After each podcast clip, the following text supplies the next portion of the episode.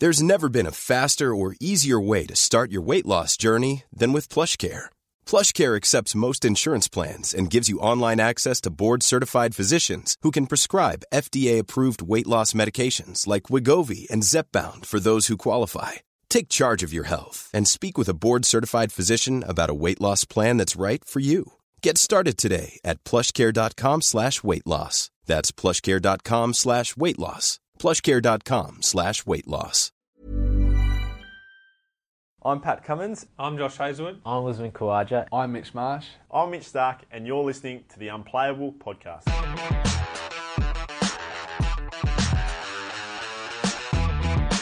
This is the Unplayable Podcast. In this week's episode, we chat to cricket.com.au women's editor Laura Jolly, who is in the Caribbean with the Australians ahead of their Women's World T20 semi final clash with the West Indies. But we start with the big news that the sanctions handed down to Steve Smith, David Warner, and Cameron Bancroft for their involvement in the Cape Town ball tampering scandal will be upheld. Here to talk through that is cricket.com.au senior writer Andrew Ramsey and Rambo. What are the key points to take away from today's announcement? Uh, I think the the main point is uh, no change. Um, the submission that was lodged by the ACA, uh, citing what they claim was new evidence contained in the the culture review that was released uh, last month, um, pointed to reason to have the the penalties revisited, and, and in the ACA's view that the ban should be lifted immediately, so they all three could go back and play. But uh, in the last 24 hours, the boards met and uh, considered that submission in detail and discussed it at some length, and uh, come to the conclusion that they can't find any reason why the the bans as they stand should be altered, uh, and pointed to the fact that there's no recommendations within the the Ethics Centre review that the ACA pointed to that um, provides or deliberate, that directly addresses the the cause of the the bans that were handed down. So, um, in the absence of that material and what they clearly have thought that there, if there is new evidence that doesn't stack up, then uh, they've decided that the status quo is maintained and the bans nine months for Cameron Bancroft, 12 months each for Steve Smith and David Warner will stay in place. What's the new evidence that the ACA are referring to? And it was, you know, the say Cricket Australia board took this consideration you know, very highly. They they uh, took a long time to deliberate this, and they um, certainly didn't muck around with this Rambo. But what was the new evidence that, that the ACA were referring to? Uh, well, according to, I haven't seen the ACA submission, um, but according to the ACA President Greg Dyer, who spoke the day after the the culture review was released, um, the the finding that was within that report that there was this culture that had developed within Cricket Australia um, that had then affected the way that the team played. They had, according to the the report, the men's team had adopted this um, not so much a win at all costs mentality, but this win without counting the cost philosophy, um, which could be partly, uh, not wholly, sheeted back to the the culture that had be, taken root within CA. Um, so the the ACA pointed to that as mitigation. They claimed that uh, if that was the culture that was permeating through to the team, then um, that was new evidence that they the actions that took place in Cape Town were uh, could be traced back to that instance or those instances. Um, therefore, that was enough to have the the whole case revisited and the penalties. Um, they didn't just want them. I think that their starting point was that the penalty should be just lifted straight away. So um, whether there was other measures they were prepared to to uh, look at in that submission, I'm not sure. But their starting point was certainly um, the ban should be lifted. This is new evidence, um, and therefore that that casts a shadow over the, the decision that was made by the board back in March. So. Right. Well, this is a unanimous decision by the CA board, Rambo, and they also said that they're not going to look at it again. So, what are the next steps uh, now? Is this the end of the of what we're going to hear about the the sanctions handed down by Cricket Australia to these three players?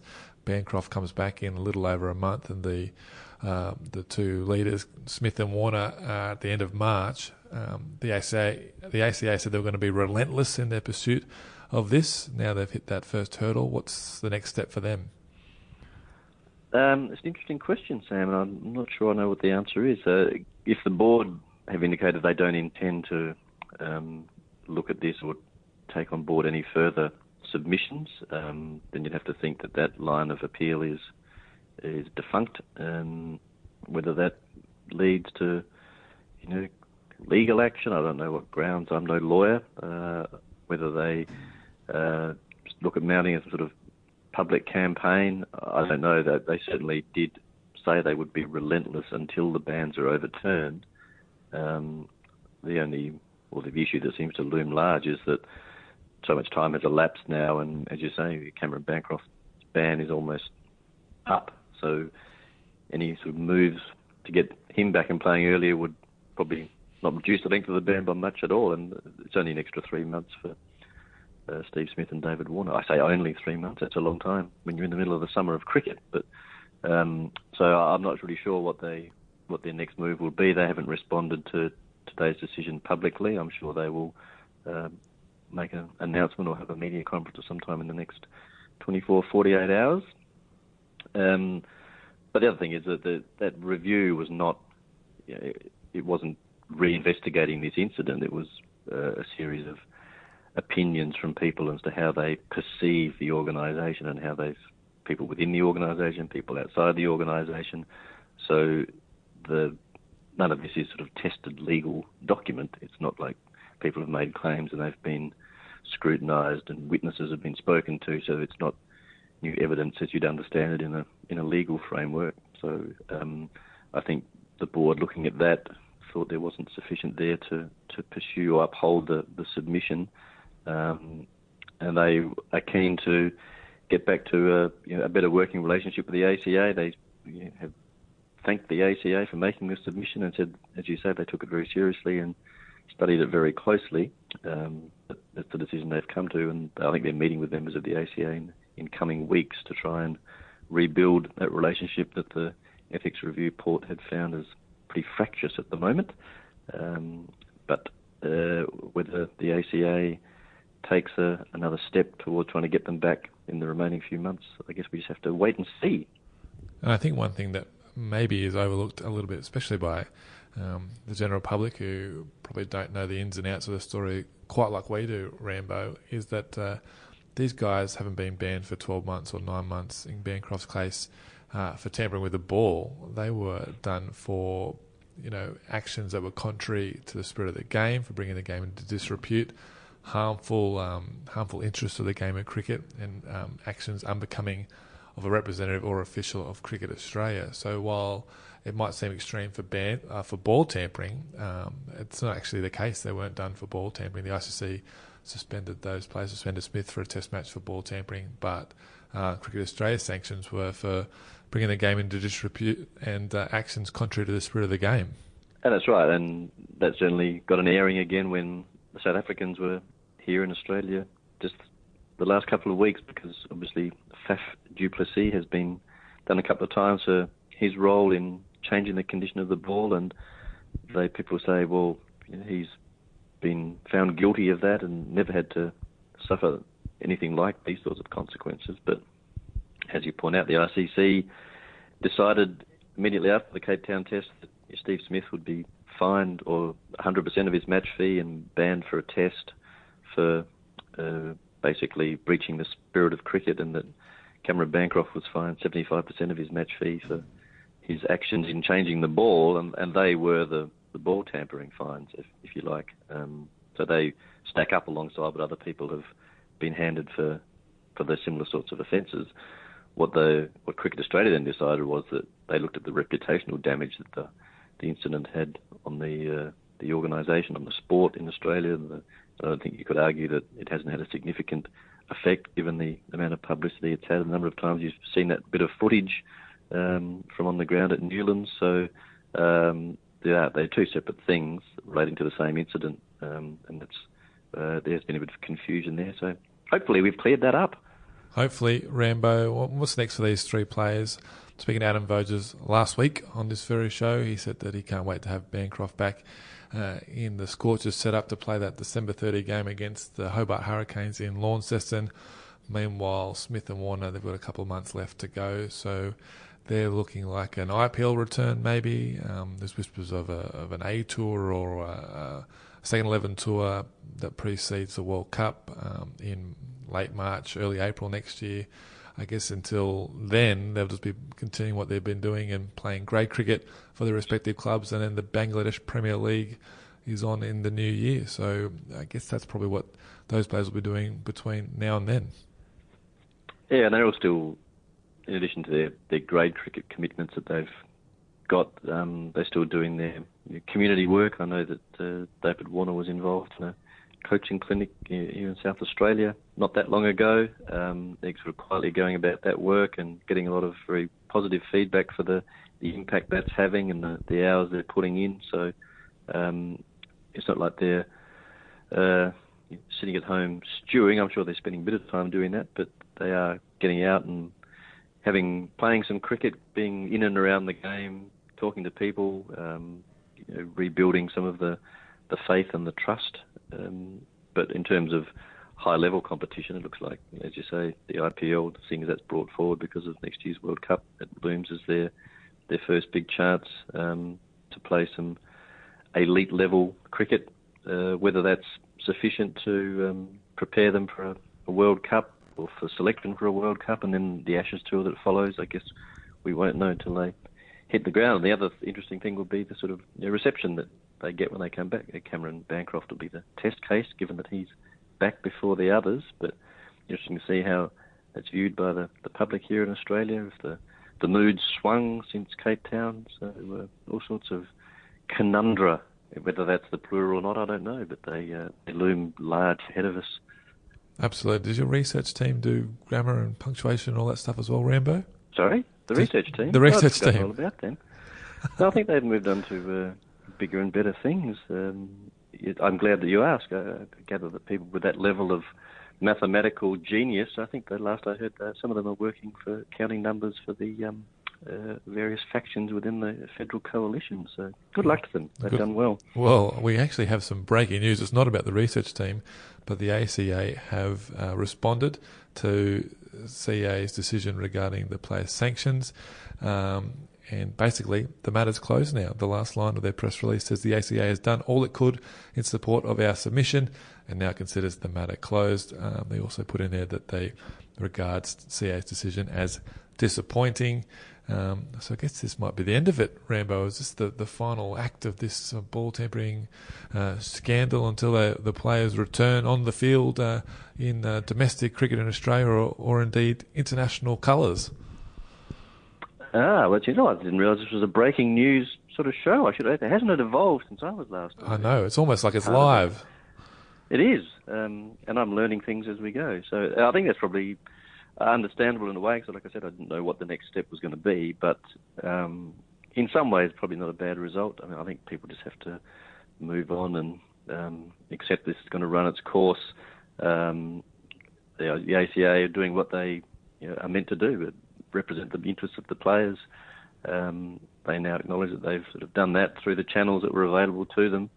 Um, if they don't see any way forward, then it's probably best that yeah, everyone just gets on with it, uh, and we all wait for the for the calendar to tick by, and they come back and play, and hopefully play very well. Well, that's all wrapped up very nicely, hasn't it? Thank you very much for your time, Andrew. Pleasure with that, Sam. Here's a reaction to the news from Australia's T20 captain, Aaron Finch. It would have been great to see the guys playing some domestic cricket in the back half of the season, but we've got to respect CA's decision on that and, and for the original band to stand. So, um, yeah, like I said, it would have been great for, for the for Davey and Steve also. Um, obviously, with Cam coming back shortly, but yeah, respect the decision um, and just got to move on now.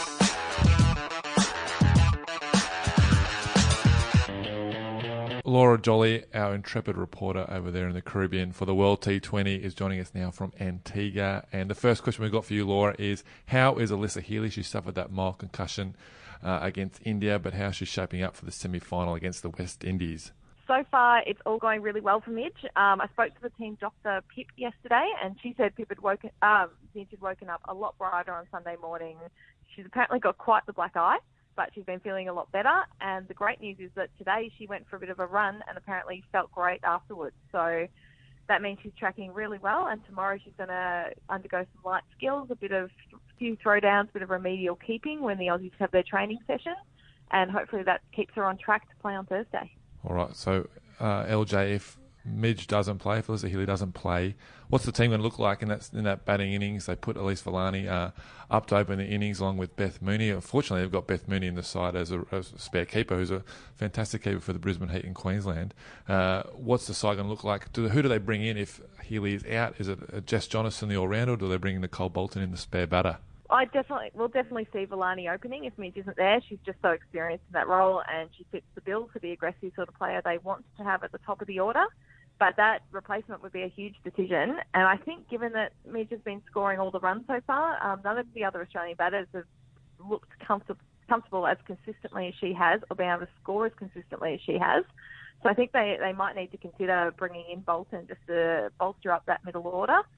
Um, otherwise, it's a big decision about the bowling attack, and I think they'll probably have to wait and see what the conditions look like before making that call. Because I know they're also pretty keen to get Georgia Wareham into that 11 so that they have that leg spinning option. Right, so Australia were cruising. They were three from three. They suffered that loss to India in that final group stage match, which relegated them to second place. They're going to face the West Indies in that first semi final. Uh, LJ, in a weird way, was the loss a good thing? The Aussies had won 13 in a row up to that point, and you know you're always uh, one uh, one match close to a loss after winning so many. So in a weird way, it's good to get it out of the system now ahead of these knockout games. Yeah, I think so. And as Matthew Mott said, if they were going to have a bad day, it's much better to have it then when they're already in the semis than to have it in the semi itself. Um, I also think that they've played a New Zealand team which probably isn't as good as it has been in recent years, and then they played Pakistan, who's one of the lowest ranked teams in the competition. So they they probably haven't had a chance to test themselves against one of the front runners um, in the last few months. So it was a really good wake up call, I think, for them against India. And now they know the standard they're going to have to play in if they want to win this big semi final against the West Indies. You touched on Alyssa Healy. She's been scoring all the runs and facing all the deliveries at the top of the order. Uh, what is the batting order looking like? Because they haven't had a lot of time in the middle. Meg Lanning's the best batter in the world, but she's been starved of the strike. Yeah, it's been interesting. Um, they certainly got a, a, bit of a look at it against India, and unfortunately, none of them were really able to get going except for Ellyse Perry, who looked like she really valued some rare time in the middle. And I think Rachael Haynes has been quite impressive when she has gotten a go. Anytime she's been thrown an opportunity, she seems to just be able to get going straight away and just score really freely, unlike a few of the other batters who probably struggled to get going. And um, hopefully, we see Meg score some runs in the semi final. Now, uh, you always learn more from your losses than your win. I think that's a saying, LJ. Not that I've ever played any sort of high level competitive sport, but what do you think the Aussies learnt from that loss against India? Well, I think we heard a bit made on the commentary about the bowling, but I think they actually did pretty well to rein it back in and um, and to keep themselves together when India did look like they might be heading for a total around 190 or 200. They kept them to 167, and it was definitely a chaseable score. But the batting turned out to be a really big problem. So I think that's the biggest learning they need to take away from it, um, especially without Healy giving them a really fast start as she did in the other three matches. Um, they struggled to rotate the strike, they weren't picking off the boundary balls every over, and they looked really flat. So, given how well the Windies have been bowling and fielding, I think they've learnt a bit about how they need to approach their batting innings going forward you never want to come off a loss, uh, LJ. But what's the team mood around like, in the camp leading up to this semi final? I mean, they, they got knocked out against the West Indies. They lost the final in 2016, so I'm guessing there's going to be a bit of a revenge factor in this game. But what's the mood like around the camp? I think they're still pretty upbeat. The good thing about this Australian team is that they're not ones to get too down over a loss when they've already got a place in the semi-finals. They're they're pretty good at taking away the lessons they need to take away, but also just brushing themselves off and staying confident going into the next match. They all seem pretty upbeat. Matthew Mott cracked a couple of jokes with us after the match at his press conference. And I know they're still confident. They still think they've got the team that can win this whole tournament. And I think also those players who were there in 2016 are still really hurting about that loss and are very fired up to try and uh, knock the Windies out on their home turf this time around. So all the games uh, previously have been in Guyana. We're in Antigua now. Uh, what are the conditions expected for the semi-finals? Uh, it's probably a bit of a mystery for everyone, to be honest. Um, Australia's never played at Sir Viv Richards Stadium before, But uh, I've spoken to Matthew Mott and Mel Jones, who, who knows a lot about the wickets here from their work with the CPL, and they expect the conditions to be completely different from Guyana, which is very low and slow. This one should hopefully provide a bit more assistance to the batting teams, have a bit more pace and bounce too for the bowlers. But the, the tough thing for Australia is going to be how quickly they can adapt to that change after all these matches in Guyana. And before that, they were playing in Kuala Lumpur, which had quite similar conditions as well. They've only got one training session at the ground before Thursday, and they're coming up against West Indies team who are on their home turf and who also had an exhibition match at the Rich Stadium just a few weeks ago against England. Right, and is that going to change the way the Australians um, decide their 11, LJ? If you're saying it's going to be probably more friendly for the batters and pace bowlers. Does Tayla Vlaeminck get in the side? Does she retain her spot, or do you think they're going to try and squeeze Wareham, the leg spinner, in? They definitely want Wareham in that team. I think they really see her as an X factor who's capable of picking up a big wicket at a big moment, and they always like to have that leggy option. But I do have a feeling that they maybe gave Tayla that, that first match against India when a spot in the final was already assured, just to let her get the nerves out of the way, get the debut out of the way. So she does get thrown a spot in a big playoff match, she's hopefully got the confidence to come in and, and execute what we know she can do. What about the players to watch, LJ? Let's start with the Aussies. Um, who do you think is going to have a big game? We haven't seen a lot of uh, Meg Lanning this uh, this tournament. She's such a dangerous player, uh, and there's so many match winners in the Australian team. Who's one player you think's due for a big game against the Windies? I think Meg's definitely due. Um, nothing's a bit nothing scarier than a Meg who's gone out cheaply a couple of times in a row. she generally comes up very fired out and um, ready to just tear apart a bowling attack. And she said she's been pretty disappointed with herself after the India game. She's not happy with getting out cheaply, but she does think she's in pretty good nick. So if there's ever a time for her to go big, it'd be this game when there's a spot on the final in the final on the line. And what about the Windies, the hosts? A number of their players play in the Rebel Women's Big Bash League, but who's one player you think might cause the Aussies a bit of extra trouble? I think Deandra Dottin's looking really scary at the moment. She's in some seriously good form um, with the ball and the bat. She took five for five against Bangladesh. She scored uh, 49 to 46 in their last two games, and um, she's currently the tournament leading wicket taker. So they're going to have to really watch out for her. Plus, uh, Hayley Matthews recently unveiled as a Hurricanes international for this season. She was in brilliant form the other night when she hit a really fast 50 against Sri Lanka. And a bowler we probably haven't heard as much about, Selena Selman, has looked really threatening in the first few overs with the ball. All right, they're the players to watch out for. So, where's this game going to be won, LJ? Where, what part of the match, what department do you think the team that's going to win is going to dominate the most? I think Australia needs to bat well, and they need to bat better than they've done all tournament. Uh, the Windies batting looked a bit shaky at times during the tournament. They only just got that 115 against England the other day in the last over, and they had a couple of let off there too, and they could have lost that match, but they've been absolutely brilliant with the ball and in the field. So if Australia's batters can't get on top of them and score freely and quickly, they're, they're going to struggle. So if they can nail that, that's going to go a long way to winning that game for Australia. Now the match is played at the Sir Vivian Richards Stadium, and the Aussie players met Viv uh, at the start of the tournament, right? They must be trying to get some inspiration from him. A, a Sir Vivian Richards knock wouldn't go uh, astray in the semi final. it definitely wouldn't. I've never seen um, seen some of those players so excited as when uh, Viv popped his head into training and had a look at the girls. Ash Gardner just dropped her ball, ran out of the net, shouted at us to take some photos, and ran straight over to him. So um, they were very, very happy to meet him, and hopefully they can draw on that a bit for this semi-final. There's another semi-final, of course. Uh, England taking on India. As an Australian fan, we want both these sides to lose, but there's going to be a winner. Uh, who do you think is going to take it and get to that final? I've got a feeling that India, even though they're the lower ranked team, I just think they're on a, a massive roll at the moment. They're full of confidence. They beat England in the warm ups and they look like they could just steamroll their way all the way to the final here. I'm not completely convinced by England. They're missing a few really key players with Sarah Taylor and Katherine Brunt not playing this tournament. And they just haven't looked like they've really clicked yet this tournament. They did really well to almost defend that 115 against the Windies, but I think they're looking a little bit shaky and an Indian team full of confidence could just roll straight through them an Australia India final. You heard it here first. I like the sound of that. LJ gets some revenge against the Windies for 2016, and then the group stage match against India in the final. Sounds good to me. Now, how have you found the tournament as a whole? You would have had all these preconceptions heading over there about the Caribbean and the World T20. Um, have they met your expectations? Have there been any surprises for you over there? I think it's been fantastic. The the crowds and the locals have been getting right around the tournament. I think in St Lucia they've had some huge crowds getting around the Windies, so I'm expecting a very vocal home crowd on Thursday for this semi-final between Australia and the West Indies. Uh, it's been brilliant so far. I've been it's a bit of a shame we haven't seen any upsets from the lower ranked teams, but I think we've got a cracking couple of finals coming up, and it, it looks really hard to actually pick a winner out of these four teams.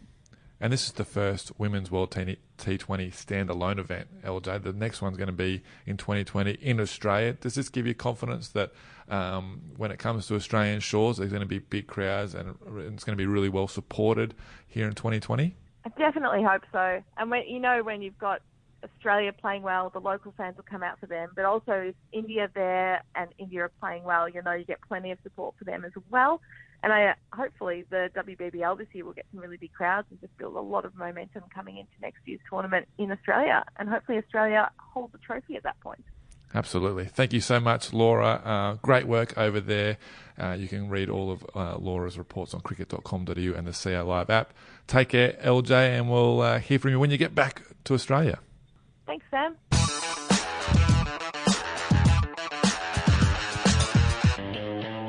That's it for this week's episode. For fans in Australia, you can watch the Aussies take on the Windies in the Women's World T20 semi final from 7am AEDT on Friday morning on Fox Cricket and the Nine Network, with all your news, scores, and highlights on cricket.com.au and the CA Live app. Tickets are selling fast for the Gillette T20 series to be played in Brisbane, Melbourne, and Sydney. Don't miss your chance to watch Virat Kohli take on the Australians, so head to cricket.com.au forward slash tickets or watch all the action on Fox Cricket. The next time you hear from us will be after Australia's first test squad is named. But until then, stay logged on to cricket.com.au.